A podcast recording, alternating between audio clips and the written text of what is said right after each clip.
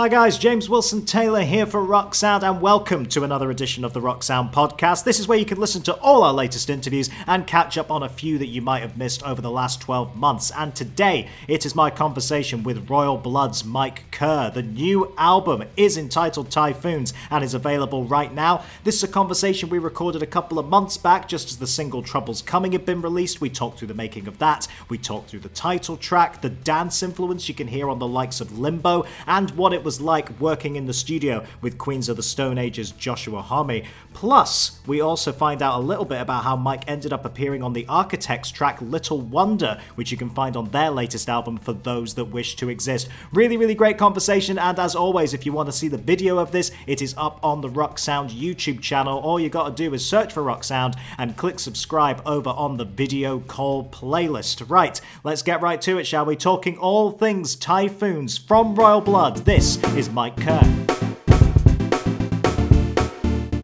How are you, Mike? I'm very well, thanks. How are you doing? Not too bad, man. Not too bad surviving. You know, we've kind of started this all off uh, in the same way every time, which is say, hope you, hope your loved ones are all staying safe, staying well throughout the very, very strange 12 months we've been having. And uh, just how kind of have you been occupying yourself, man? I, I, obviously, we'll talk about the album in a moment, but was this more of a lockdown project for you guys? Is that what's been occupying your time creatively? Yeah, I think um, the record really um, came together in in the lockdown. Really, we were in the middle of recording the record when the first lockdown came into play, and then yeah, we basically just kept tagging on extra ideas and songs, thinking they would be almost feeling like it was like bonus material, but then by, by the time we got to the end of the process, all of the kind of like bonus material ended up being like the biggest songs on the record. So um, yeah, creatively it was um, it was really useful, you know, and I think um, yeah, it provided us some real like pressure free um, space to kind of yeah be a be a bit more um, I think just be a bit more adventurous, you know. The whole world being having stopped, it kind of feels like yeah. And I think because because because the atmosphere of thing was so like bleak, it um it caused something in like me to want to write things that felt euphoric, you know, and felt upbeat. Yeah, it's something that I've seen you talk about a fair bit around this, which say, you know, the album's typhoons and and the thing that people are focused on is this this party sound. I've seen you use the phrase AC disco, which I think very, very much sums it up in a lot of ways. But what I find absolutely fascinating is I mean, there's a couple of songs that people haven't heard yet, at least the time recording. I'm thinking something like Limbo. I listened to that the other day, and I mean, that's a Daft Punk breakdown at the end. Like it's it's real danceable territory that is stuff we haven't seen you play with before. What were the kind of inspirations, dance music wise, that you've you've played with on this record? Um, I guess a lot of that French stuff, um, like Daft Punk and things like Kavinsky, and just um, and I really got into this guy called Mitch Murder as well, who's awesome. But and Daft Punk obviously, and um, I think yeah, that that track as well was just like I was just going mad. I was just like I just didn't care I didn't care about the expectations anymore. And I think I was just like, I'm just to do whatever the fuck I want. and to be honest with you, there was part the part part of the process in limbo. Was like, this might not even be a Royal Blood song, but who cares? And by the end, I was like, oh no, this is like completely a Royal Blood song. This is just it's just brand new territory, you know. I was breaking so many of my own rules, you know. Yeah, it's funny, isn't it? Because it reminded me, of, uh, like, like you say, a lot of that French dance music, particularly something like the, the one that came to mind was Justice or Justice, however we pronounce mm-hmm. it. But like that first record that they brought out, they were so good at having dance music in there, but it was heavy. Do you know what I mean? Like that track mm-hmm. Genesis and all stuff was really heavy. And I hear a yeah, lot yeah, of that in this, which has got to be, I guess, a bit of a challenge to find those funkier elements, but st- it is still a very heavy record, right? Yeah. I guess ours ours was like the inverse of that kind of music, where we're a rock band kind of drawing influence from dance music rather than a dance band drawing influence from rock music, you know. And um, yeah, I think like the textures of that music we I, we really like, and um, yeah, it was it was just really really fun. You know, that's the only best way I can put it. You know, it's um, and the two worlds just seem to merge so well together. You know, and yeah. I think, I, th- I think I think that style of playing surface with us, I just think it's never been brought to life um, until now.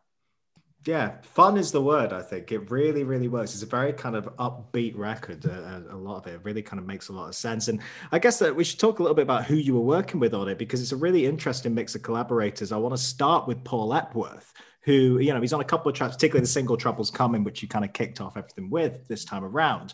He's a guy who he's probably the perfect person for that kind of experimentation in a way because he's worked with a lot of rock bands over the years but i think of him as the guy behind stuff like the rapture and that kind of again bringing that more dancey element into music. What was it like working with him and i guess particularly on troubles coming?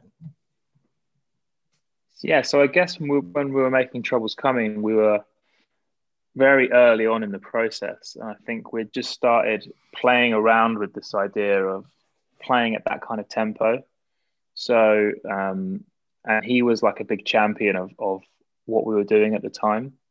Um, that kind of session didn't really continue because I think we felt like we had a lot more to explore and a lot more to write.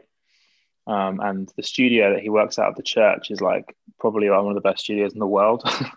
it's very expensive as well. So you kind of, I think, to be like goofing around in there is like not such a good idea. So we felt like let's go and goof around at home and like kind of experiment a bit more.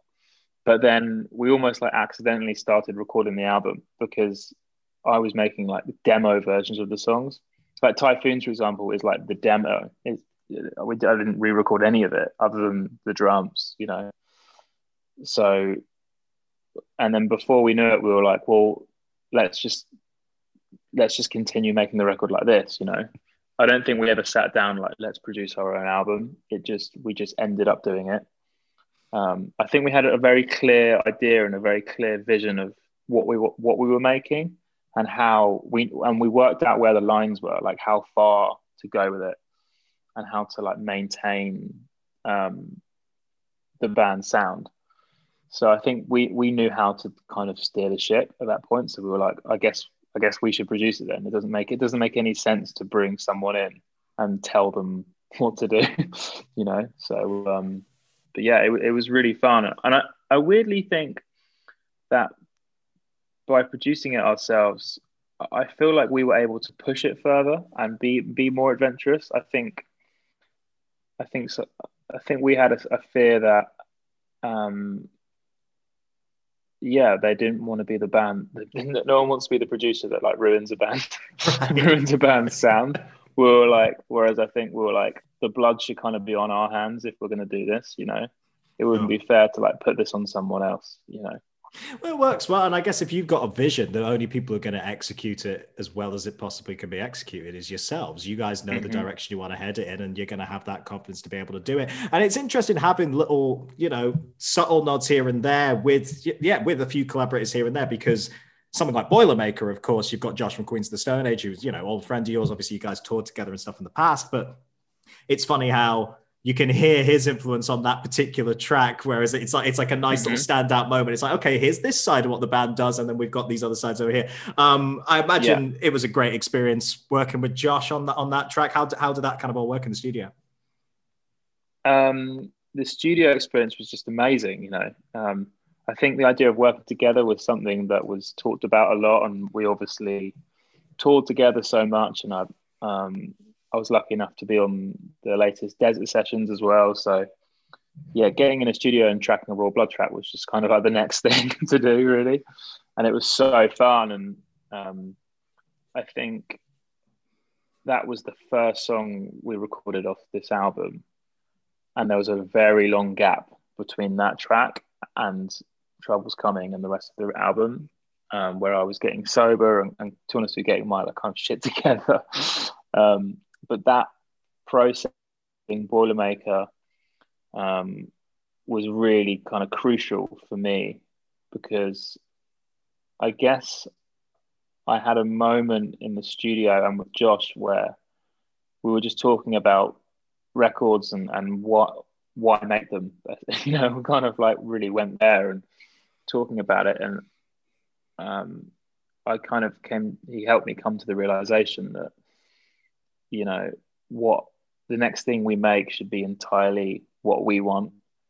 Um, and we should be extremely selfish about that and and and truly make something for ourselves you know. And I, I think he helped me get my head around that and and not just intellectualize it but feel that you know.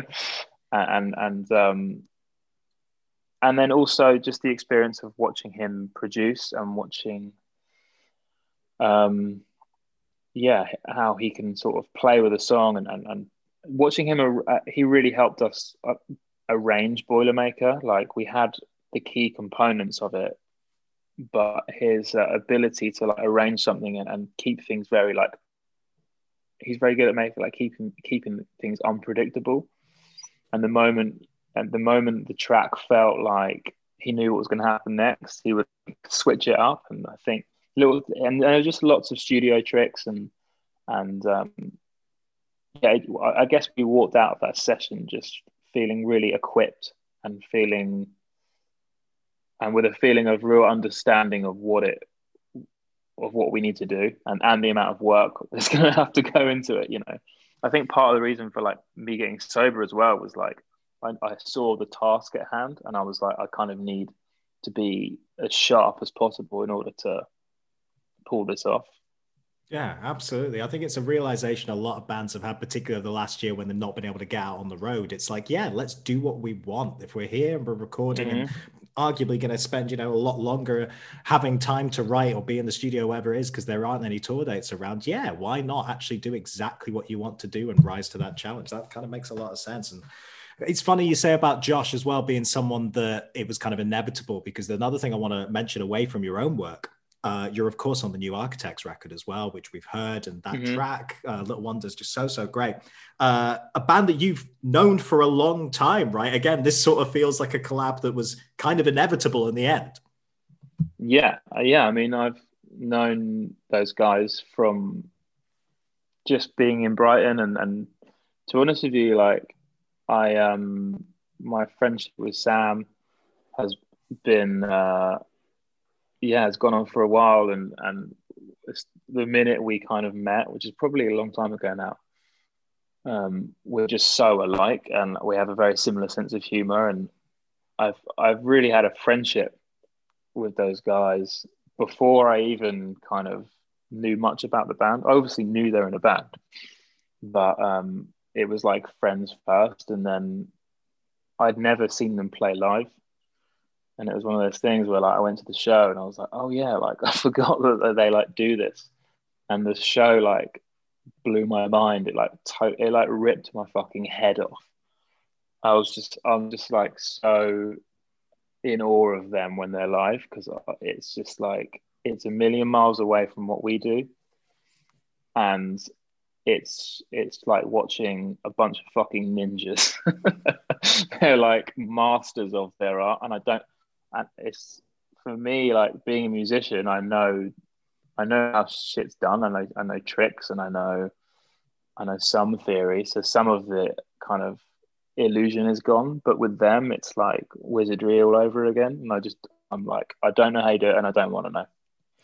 So um, yeah, so when when they asked me to be on their record, I was just like 100%. I'm all in, you know. And it was great. It was awesome. It was actually quite weird, like working together, because um, we'd never been in like a in like in like a work environment together sure. before. But um, but yeah, super stoked that they uh, allowed me to sneak on. Yeah, I, I, think musical ninjas is the greatest description of architects I've ever heard, and they'll love that. I'm sure they are. It's, it's dead ninjas. on. No, it's dead on. They really, really are. Um, I'll leave you with this then, Matt. What kind of is going to be next for you guys? Because the funny thing doing all these interviews over the last year is even when I'm chatting to someone like yourself, where the new record's not even out yet, again, because of the situation we're all in, where there haven't been tour dates around, people seem to already be thinking about what's going to come after that. Are you guys in that situation yet? Have you started thinking about what could be next for Royal Blood beyond what we know is coming with Typhoons? Yeah, I think um, I think it's really it's really weird. I think having finished this record now, I'm not left with a feeling of like, oh, I don't want to look at a guitar and I don't want to hear the record. It's kind of the opposite. I feel, I feel like this album woke something up in the band and in me, and I feel like has given us a key to like a lot more music. So I'm feeling really inspired and I'm feeling really kind of self assured having made what we've just made. So I think the plan is to just stay creative and, uh, as Josh Homme taught us, move at the speed of inspiration. It's a good phrase. I like move at the speed of inspiration is a wonderful, wonderful way of wording it. He's a wise man, Josh. I do like that. He is very wise. Uh, and I guess live shows, of course, we don't know when they'll be because nobody knows anything at the minute. But have you started already thinking about how this record will feel live? It's it feels like a record that's made to be played live, right? You can feel you're going to get the audience dancing yeah. as well on this one. Yeah, even though this is much more of a studio record, we always have the live show in the back of our minds, and the uh, the composition is always got a bit of a stage idea in mind, if that makes sense. The the kind of the live show is is influencing the record. So yeah, I mean, we've already played a lot of these songs like to no one, and uh, yeah, they feel great. And I think what's exciting about them as well is they're so they don't stand out, but they are refreshing compared to other songs from previous records. And I think it's going to give the show this real kind of dynamic and this real, almost feel like a playlist, you know, almost feel like a kind of a bit more of a journey, you know. So, um, yeah, in terms of plans for live shows, uh, the, the latest I heard is that it it won't be till 22. Um, and I, I think at this case, it's like pray for sun, plan for rain. You know. No, it's a smart. If anything move. sooner comes on, then then awesome yeah, it'd be pleasant if it does happen, but it's a smart move to plan ahead. And and at least, you know, when the shows do come around, you're going to be again in a unique position where everyone's going to know the record inside out, back to front by that point. So I'll probably have a bit of a different energy. Yeah, yeah, yeah. Yeah, it's going to be a totally. big, big party totally. vibe when it arrives, man. Uh, Mike, it's really nice to chat to you, man. Congrats on the new music and everything. Best of luck with the release and stuff. And yeah, we'll catch up with you in person when that's allowed to happen. But uh, in the meantime, yeah, just stay safe, man. All right. Awesome. You too. Great chat. Thank you once again to Mike for that conversation. The album Typhoons is available everywhere right now. And if you want to see the video, like I said before, it is up on the Rock Sound YouTube channel on the Video Call playlist. Make sure you hit subscribe to the podcast so you get to hear all our latest interviews as they drop. We are available on SoundCloud, Spotify, Apple Podcasts, or wherever you get your podcasts. So in the meantime, I've been James Wilson Taylor, and thanks once again for listening to the Rock Sound Podcast.